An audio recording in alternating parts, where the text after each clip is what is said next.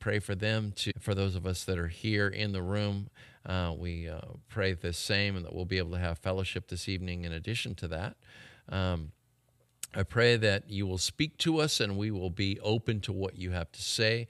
I pray that you use me as a vessel, that uh, I will listen to you and convey what you uh, want me to say and not get in the way. And I pray all that in Jesus' name. Amen.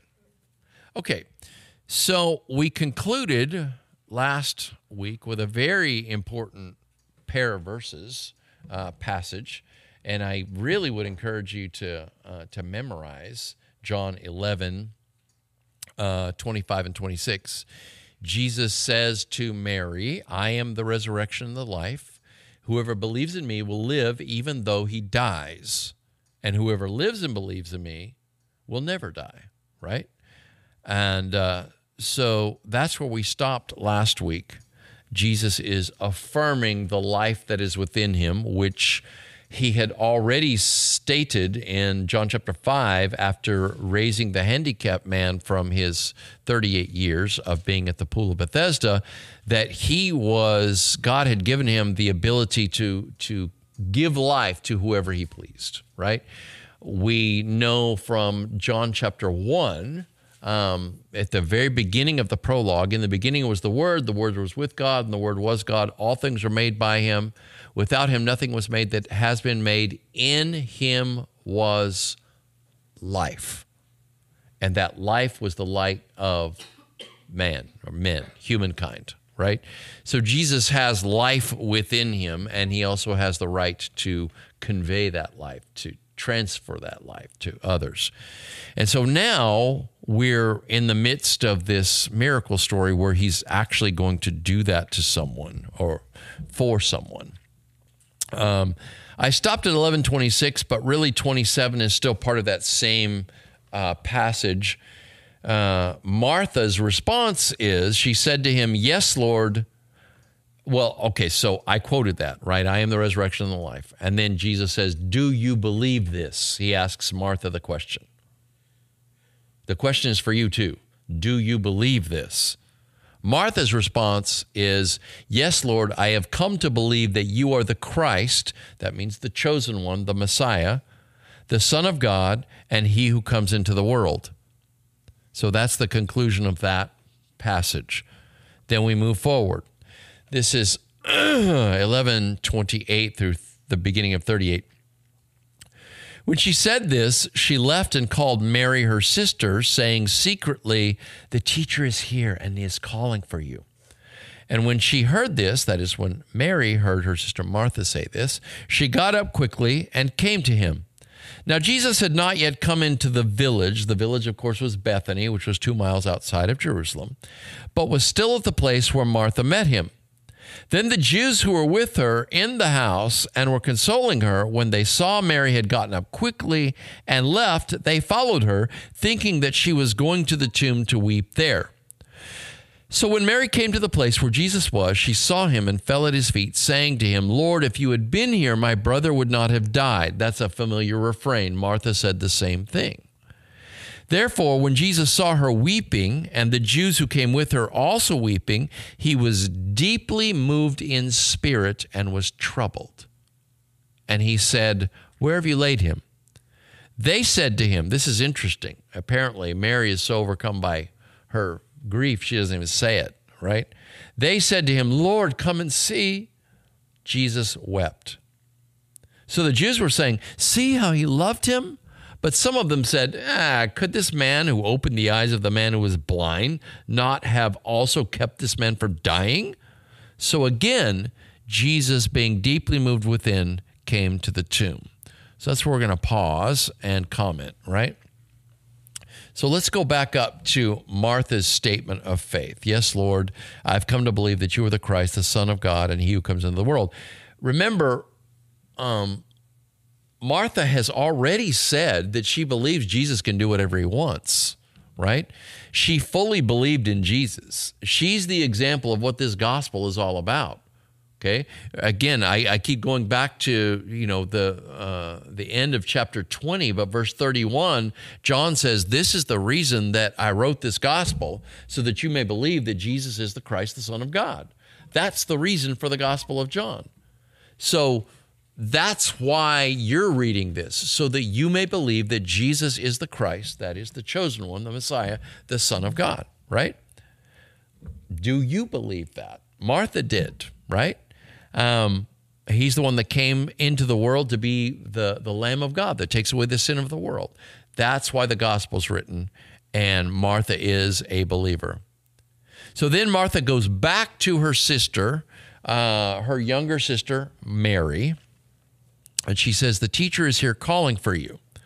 Well, the text doesn't tell us that Jesus called for Mary except through Martha's, Martha's statement.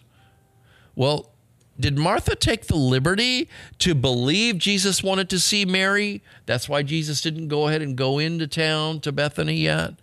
Um, in other words, did Martha tell her sister something to get her to move out of her grief to receive the same assurance that she, Martha, had after meeting with Jesus? In other words, was Martha being expedient and telling a fib?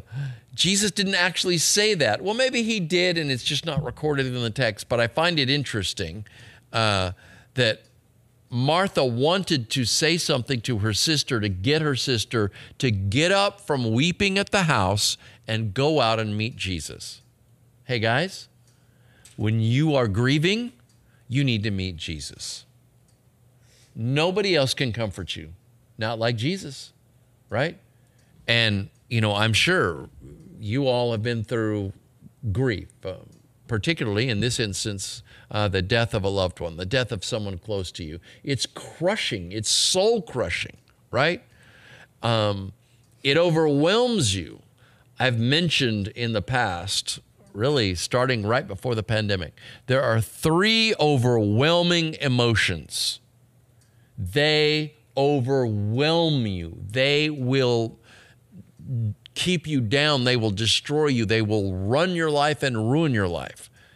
Sadness. Now, I tell people at funerals, you need to give yourself the permission to grieve, right? Sadness is not evil, it's not bad, but because it is an overwhelming emotion, it can overcome you and keep you from functioning, right? Sadness can uh, descend into long term depression, right? Sadness. Anger is an overwhelming emotion, right? Anger causes people, just look at all these YouTube videos. People are doing crazy things, man. I mean, it's, and mainly, I, anybody can be sad and anybody can be angry, okay? Men and women. But I think that many times, uh, men are the ones who are the most apt to abuse anger. Um, they're not alone by no means, all right? Sadness, anger, and the other overwhelming emotion is fear. People can be so afraid, fear. They can be so afraid that they can't move, right? Well, what is our response to fear? Um, fight or flight or freeze, right? You don't move. This is, this is nature. Okay? So if you're hiking and you see a bear, don't run away. And certainly don't try to fight it. What you do is you freeze. That's why when we're afraid in situations, we just we don't know what to do, right?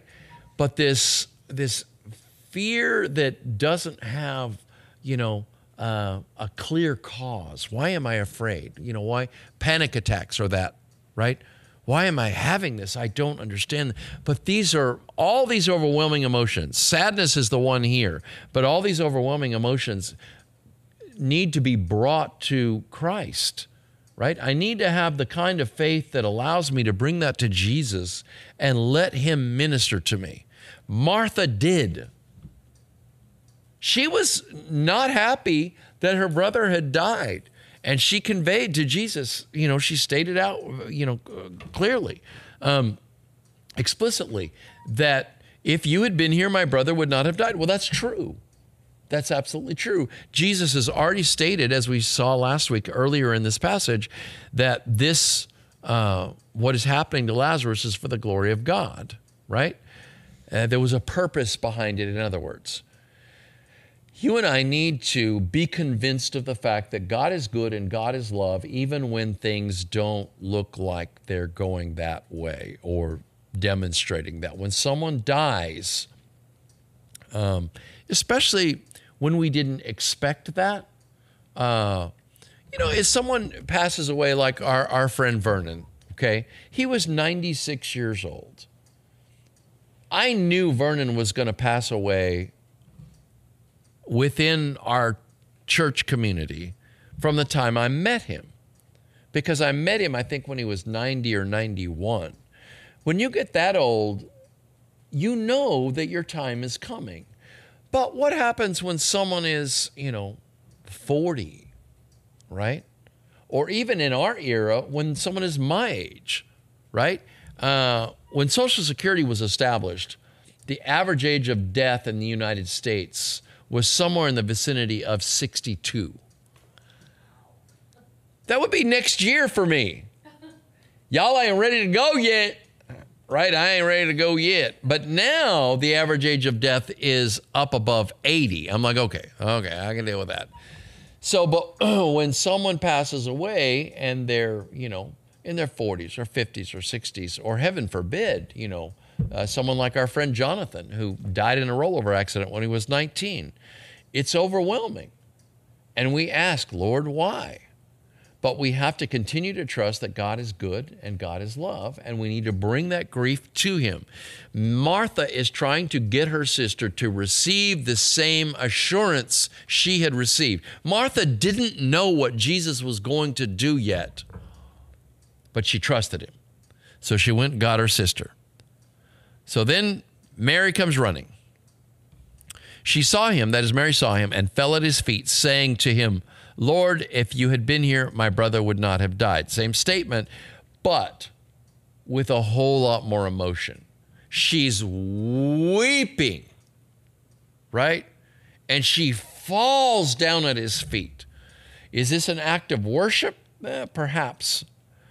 Um, but there is this accusation that is there, really, from both of the sisters. She says the same thing Martha did when she met Jesus. The difference is that Martha followed it up with a statement of faith. Okay? So Martha said this Lord, if you had been here, my brother would not have died. But then she said, Martha said, the older sister said, Nevertheless, I know that whatever you ask of God, he will give it to you. Wow. Mary says no such thing. Mary's more emotional. Um, her emotions overflow, and the other mourners join Mary in really what I see as hopeless crying. You see, mourning can be with or without hope. Okay? And mourning without hope is utter misery. I have done a lot of funerals. Done sounds terrible. I've officiated a lot of funerals. And I always try to give people hope. That's really important. We cannot, uh, friends, if you believe in Jesus, you, you cannot mourn like the world mourns. They're mourning like that's all there is. Really? Really? Okay? Or they just have false hope in what's going to happen that they're assuring themselves with. All right. Um, so all these people can think of is their loss.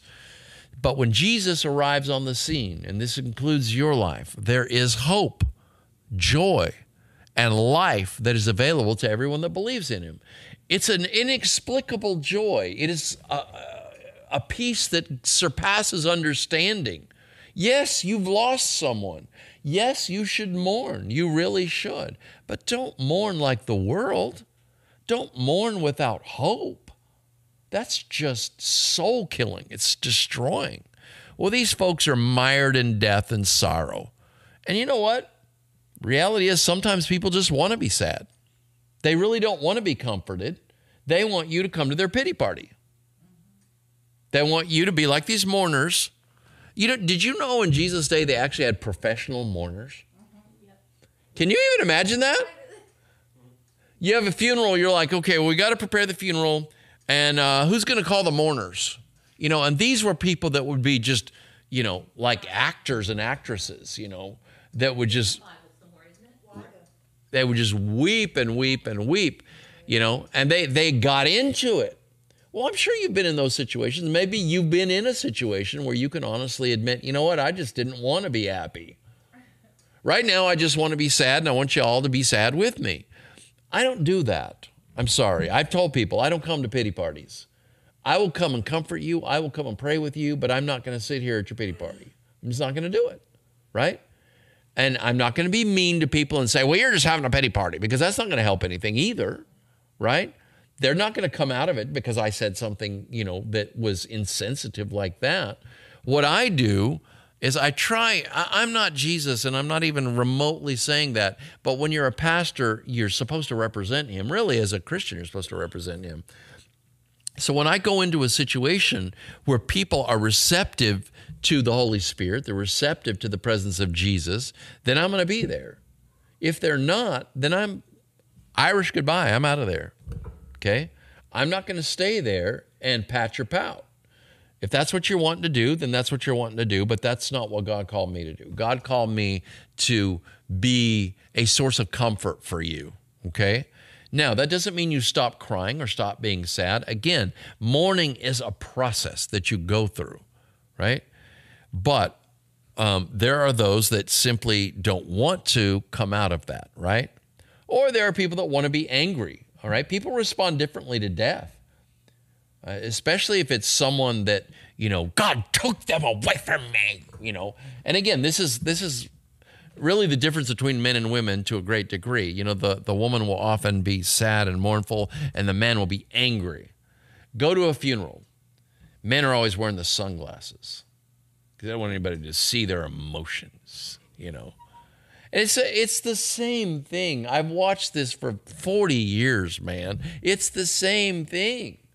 And, you know, we just default to these emotions, okay? Um, so you can run into people that don't want to be consoled. They want to be sad or they want to be angry. They'd rather despair than have hope. They choose disbelief over faith. They throw a pity party and want all the guests to feel the same way they do. I got news for you. This angers and saddens God. You say, well, how do you know that, preacher? Hang on. Watch what Jesus does. Look at his response to this. It says, he was deeply moved in spirit and was troubled. In Greek, this represents some very strong and complex emotions, all right? It includes anger, sadness, and disappointment, all bundled together in Jesus' reaction. Mary and later the other mourners are accusing Jesus of not caring enough to come to heal Lazarus. So people point their bony finger at God all the time and say, you know what? You could have stopped this. And honestly, I've felt the same way. If I, you know, uh, lost a, a, loved one, a child especially, um, I would be really upset with God. I really would. Why didn't you protect this person? Um, so I'm including myself in this, but I'm also saying that we don't understand the purpose of God in every single situation. In fact, we rarely understand the purpose of God in any of these situations. Okay? Um, Jesus is hurt and angered by the accusation. Listen to the New Living Translation. Okay, so I've been teaching from the New American Standard Bible. Most translations will say something along the lines of, He was deeply moved in spirit and troubled. Okay, but so that you can understand the the the shade of meaning in these Greek words, listen to new, the New Living. The New Living says, when Jesus saw her weeping and saw the other people wailing with her, a deep anger welled up within him, and he was deeply troubled. Wow. Why? because he was disturbed by their lack of faith. He did heal a man born blind. He healed the royal official's son at, you know, a command. John doesn't give us all of the miracles of Jesus. In fact, John clearly says at the end of his gospel that Jesus did many other things. These people were aware of them. Jesus had already raised two people that we know of from the dead Jairus' daughter and the widow of Nain's son. They knew this was Jesus and what he was able to do, and they were accusing him. And he's like, What do I got to do? You know, like the old Elton John song, What do I got to do to make you love me, right? Okay. God is disturbed by our lack of faith, even more by our accusations against him. In the end, it's blasphemy to speak against God. That's what blasphemeo in Greek means. It means to speak against. God is love, God is good, and God has a plan. Now, I don't know where you're at right now. Those of you online, those of you that will review the podcast, okay, I don't know where you're at. Um, but you need to recite those statements to yourself again and again. God is good. God is love. God has a plan. If there was no afterlife, then death would be, you know, the ultimate final horror. But because there is a God, there is a heaven, there is an afterlife, then we can enter into this hope that says, you know what? Even though things are not good and right now, God will ultimately make them good and right, and He has a purpose. God is good, God is love, and God has a purpose. Romans 8 28. Okay, perhaps it gets quoted glibly sometimes, and people are like, I know, I know. No, if you haven't laid hold of it, you don't really know, right? I like the New American Standards uh, translation of Romans 8 28. And God causes all things. How many things? All things to work together for the good of those who love him and are called according to his purpose. He doesn't work everything out for the good of people that refuse to believe and refuse to love him and refuse to follow his purpose. Honestly, your life can crash and burn and things can get really bad. You think they're bad now, continue in doubt and, and watch how bad they get. Okay? But if you put your faith in God's love and you choose to love Him back, if you choose to realize that God's purpose for you is to mold you and shape you and make you more like His Son, Jesus, who, by the way, is called the suffering servant in Isaiah, we're going to go through suffering. This ain't heaven, friends. We need to stop thinking everything needs to be perfect all the time, right? I mean, I want not, I don't want things to be perfect, but you know, I'd like to have working air conditioning, you know, things like that. I mean, small things, okay? Um, but nonetheless, we can get ourselves in that accusatory mindset where we're pointing the finger at God and saying, you know, you don't really care, when in actuality, we're just not aligning ourselves with His purpose for us, okay? So, what I would say is, you need to believe and persevere in faith regardless of the circumstances, right? And you and I need to be like Martha, not like Mary. Martha did believe. Her sister, her, her, her, sister was different, but Martha did believe. Her brother had died. She knew Jesus could have kept him from dying, but she still had a glimmer of hope. And she believed when Jesus said, I'm the resurrection and the life. We need to be like that. So Jesus then asks, Where have you laid him? They said, Lord, come and see. Jesus wept. All right, here's a question. This gets used in funerals a lot. Is Jesus weeping because Lazarus is dead? Pause. Is he weeping in sympathy for their loss? Pause. No. Jesus is going to raise Lazarus from the dead. He is weeping because they have no faith, and no hope. After all that he's done to prove who he is, they still don't believe. They just want to deepen the pain and sadness with a visit to the grave, right? So, again, I'm not trying to be accused, uh, you know, throw accusations to you as well. Do you have loved ones and you do you visit their grave? Why do you visit their grave? Maybe it's important for you to remember them. That's one of the things that I always say in funerals. I have four words that I convey to people in funerals. I organize my service around four words. The first one is mourn, and the second one is remember. Now, if going to their grave is healthy for you to remember that person, right, and continue to keep their memory alive, then I'm all for it. But if it's just so that you can go and be sad, then I think it's pointless. If it's for you to go and honor them, lay flowers there and so forth, I think that's good. There's nothing wrong with that, right? But if you're just marinating in this and never getting over it, um, I'm I'm sure I'm different than than many people. Um, I have had an aversion to death since I was very young. The first funeral I attended was my uncle Sonny's funeral. I only remember meeting him when he was still alive, when I was, I don't know how young, maybe five. You know, right at that dawning point of your memory. Um, he was in a wheelchair. He had been injured in it. Uh, he was a train conductor, and he'd been injured in an accident, I think related to the train. Um, I have a positive, warm memory of him. That's the only memory. And then the next thing I know, I think I was, uh, I want to say seven, maybe six, um, he had passed away. And um, it was interesting because if I am remembering correctly, and again, I was a child, but if I'm remembering correctly, his body was in the casket at his mother, my grandmother's house. Okay. So I know I'm too short to see into the casket.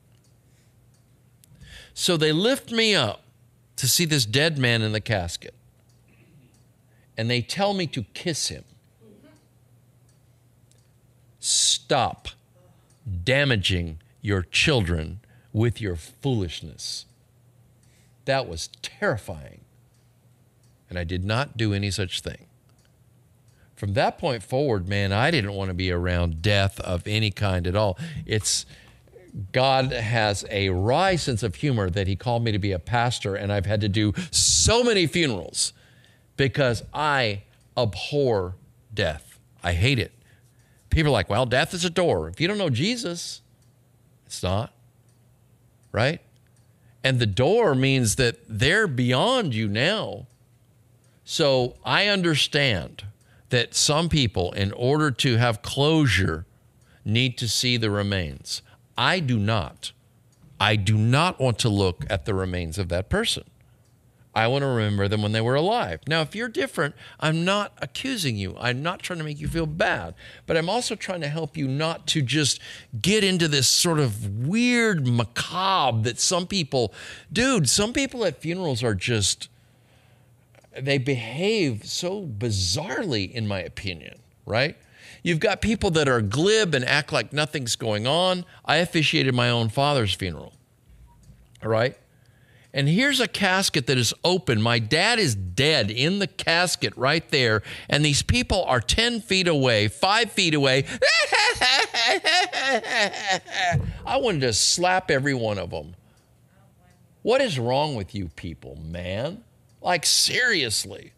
But I've also been to funerals where people are just like, they're, they're hugging this corpse and they're trying to, that's not the person anymore, man. Stop. It's not helping you. It's honestly, it's not helping you. Right? Remembering that person and having closure and saying, yes, they've gone. That's, I understand that. Okay.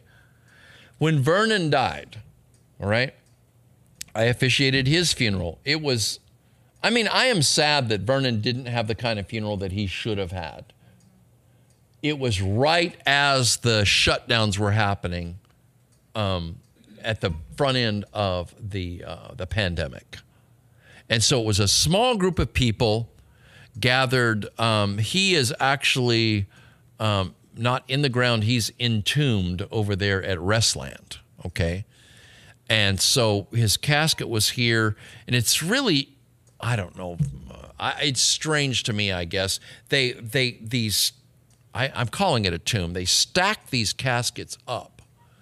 So, like somebody, you know, that is buried there may be like way up there, right? And I think that his was going to be kind of up, and I think it's in the same, uh, the same area, the same room, if you will, uh, as Donald, Miss Margie's husband, where he passed away. Um, but nonetheless, we were just, we didn't go into a chapel or anything. We were just kind of right there where his casket was going to be uh, placed. And so, you know, they they have the casket open. Now, I won't preach the funeral with the casket open. I fail to understand that. I always the last funeral that I officiated, I asked them to close the casket while I'm preaching. I I'm not going to do that. I think it's distracting. You you need to get your mind beyond this to that, right? Close the casket. You know, if you want to open it again for your last view, that's cool. That's all. That's up to you. That's up to the family. But I'm preaching this thing, and that casket's not going to be open while I'm preaching. Period. If you don't want that, then you don't want me preaching your funeral, right? So, um, I told everybody after they closed the casket, I said, You all noticed that I didn't go and look at Vernon. I said, Because that's not Vernon, and I don't want to remember that. I don't want that burned into my mind. I remember Vernon alive and here. I remember the last time I saw Vernon, right? He was obviously, he had, you know, kind of deteriorated and wasn't kind of all completely aware of what's going on. But I wouldn't have thought he was going to die so soon because I think I visited him on a Thursday and he passed away early on a Sunday morning. And I went in to visit him. And again, this was right as they were shutting everything down. Um, so I went into the the place where you know the home where he was staying, very nice place, and and I said, "Hey, Vernon." I reached out to him, and he grabbed my arm, and he squeezed my arm so tight. I thought, wow, my man's got some strength in him. It was incredible, right? But he wasn't. it was interesting. He wasn't looking at me. He squeezed my arm really tight, but he was looking up. Now, I think he was watching the TV that was up there, but to me there was some symbolism there. He had this this religious programming that was constantly playing on the TV, right? But he squeezed my arm really tight, okay? And that's the last thing I remember of Vernon. That's the last time I saw him. The last thing that I, what I don't want to remember is Vernon being in the casket. I don't need that for closure, right? You may, and that's okay, right? But what I am trying to say is we need to be like Martha and we need to have faith. We need to have hope. We need to avoid being like Mary and being mired in these emotions that just crush us constantly and will not allow us to move on, right? Especially if you know the person is a believer and they're in the presence of God, well, then you can actually learn to rejoice at their homegoing, right? That's another word that I use in, in the funeral, all right? You need to you need to you need to mourn. You need to remember but if you know that this person has gone on to be with the Lord, then rejoice, right? Because you're not being, listen, you're not being sad for them. You're being sad for you. And I'm not saying that's bad for a period of time. But, friend, they've moved on. And you need to move on. You really do. It's important. Don't let yourself be frozen with this perpetual sadness, right? So the Jews were saying, See how he loved him. But some of them said, Could this man who opened the eyes of the man who was born blind not also have kept this man from dying? Remember, that's the last miracle Jesus performed in John, John chapter 9. So again, Jesus being deeply moved within came to the tomb. It's the same emotion, right? It's the same dis- disappointment and anger that Jesus is sensing. He is he's troubled at their lack of faith. So there are two groups here. There's one group that says he's crying, see how he loved him, and the other group is like, yeah, well, what's he crying over? He could have healed him. Both groups misunderstand Jesus because they interpret his reaction in reference to their own feelings. You and I need to stop interpreting Jesus in accordance with our own feelings and our own image. Jesus came to transform you into his image, not so that you would mold him into your image. And this is what people do all the time with Jesus. They reinterpret Jesus in accordance with their thinking and their feelings. But the reality is, Jesus came so that we could become children of God like him, right? Um, and that's Romans 8.29, by the way. 8.28, I quoted earlier, God causes all things to work together for the good of those that love him and are called according to his purpose. For those he foreknew, he also predestined to be conformed to the image of his son. You have been destined to become like Jesus. Wow. That's why he came. Okay? So Jesus is deeply angered and troubled again at the unbelief of the crowd. Let's go to the next longer passage, John 11 38 through 46, and we'll conclude this evening. Now it was a cave, that is, that's where Lazarus had been laid to rest, and a stone was lying against it. Jesus said, Remove the stone. Martha and her sister, uh, Martha, the sister of the deceased, said to him, um, Lord, by this time there will be a stench, for he has been dead four days. Jesus said to her, Did I not say to you that if you believe, you will see the glory of God? So they removed the stone. And Jesus raised his eyes and said, Father, I thank you that you have heard me. But I knew that you always hear me. Nevertheless, because of the people standing around, I said it, so that they may believe that you sent me. And when he had said these things, he cried out with a loud voice, Lazarus, come out! Out came the man who had died, bound hand and foot with wrappings, and his face was wrapped with a cloth. Jesus said to them, Unbind him and let him go. Therefore, many of the Jews who came to Mary and saw that he had saw what he had done Hmm. Therefore, many of the Jews who came to Mary and saw what he had done believed in him. But some of them went to the Pharisees and told them the things which Jesus had done. It's just amazing to me that you, how can you continue to disbelieve after seeing something like this? And the only thing they're interested in is going and telling the Pharisees. So, this tomb is like the one which Jesus would be laid to rest in in the coming weeks, right after the crucifixion. The Jews uh, would either cut uh, a, a tomb into the rocky hillside, or in this case, it appears they used an existing cave. Um, to this day, Orthodox Jews don't bury people in the ground.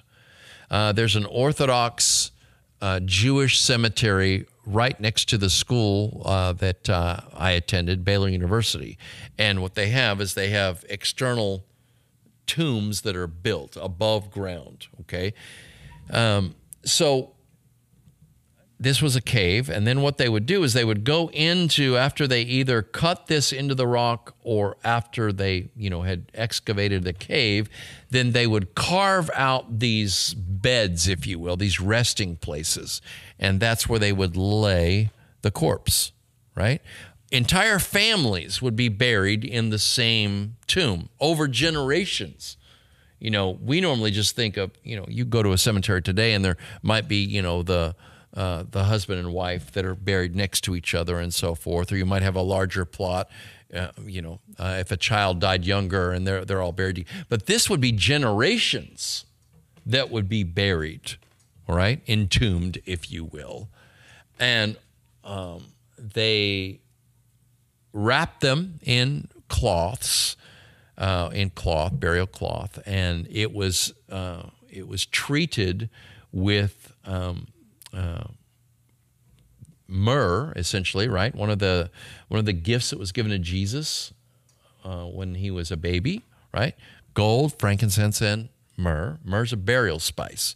It's a very pungent, heavy spice. Well, what is intended to do is to keep the deceased from being dishonored by the odor of decomposition. Okay? Well, they would wrap the deceased in these burial cloths that were that were dipped in these spices. Um, and there the the body would remain until it decomposed down to bones. And then they would take the bones and arrange them and they would put them in a box. Yep, it's essentially a bone box, if you will, right? Um, these were their practices. Right, so let's look at what Martha says here. It's called an, uh, by the way, the bone box is called an ossuary, right? An ossuary. Martha, being the practical one, being the rational one, says, Lord, by this time there will be a stench, for he has been dead four days. Well, she's being reasonable, even if it would seem that she's exhibiting some doubt. She didn't want to dishonor her brother or her family, right? Again, the reason I don't want to look at the deceased is because I don't want to remember them that way. Now, add to that a level of decomposition that results in a stench. Is that how you want to remember this person? No, it's not. So Martha is not being unreasonable here. Well, I did a play, and we've done it a number of times. We haven't done it since 2010, but I did a play on um, uh, Jesus' life uh, the passion and so forth. And there is a um, a stylized sequence in the play where Lazarus is raised. This, I, you know, I portray this sequence in the play. And when they open the tomb, I have them respond to the smell because I think they did. Lazarus. So um, that they detected the away just as Martha feared. Significant to do. There's no way merely in a he was stone dead, right?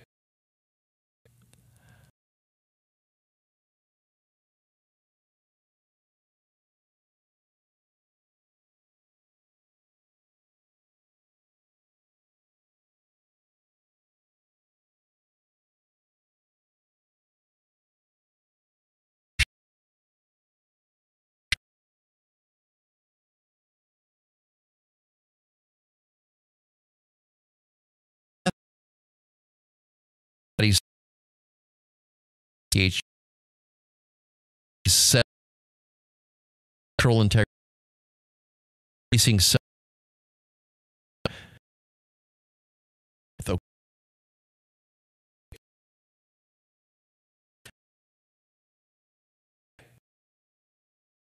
whole living seven degrees.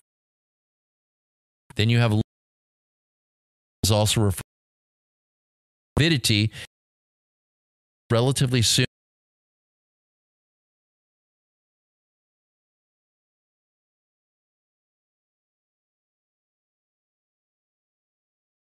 And then you may be familiar with the next one which is rigor mortis. Now you may not know that rigor mortis doesn't last. This is when the body grows very stiff right but it doesn't last. That's not the way the body remains. Um, muscles require a molecule called adenosine triphosphate in order to release from a contracted state after death. And so, as the result of that not being present, then the body becomes rigid. All right. Then, stage two, this is gross. I'm sorry, but I'm just trying to help you understand where Lazarus was. He was really dead. Okay. Stage two, this uh, Forensics Digest site calls bloated, and it lasts for two to six days. This stage of decomposition includes the first visible signs of decay, namely the inflation of the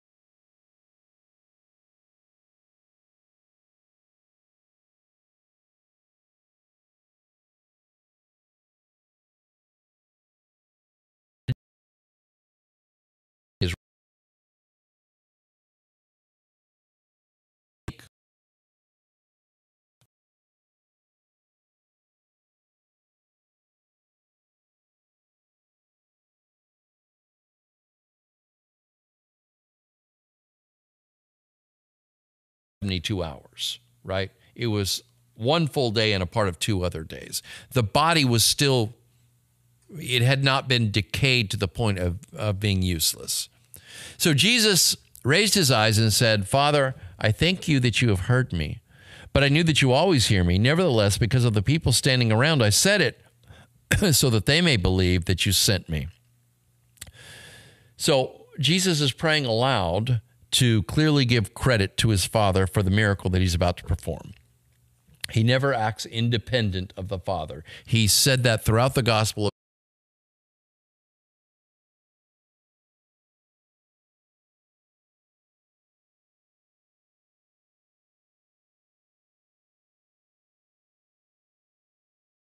your spirit that that stillborn spirit he raises you spiritually first and this is what allows you to have communion with god.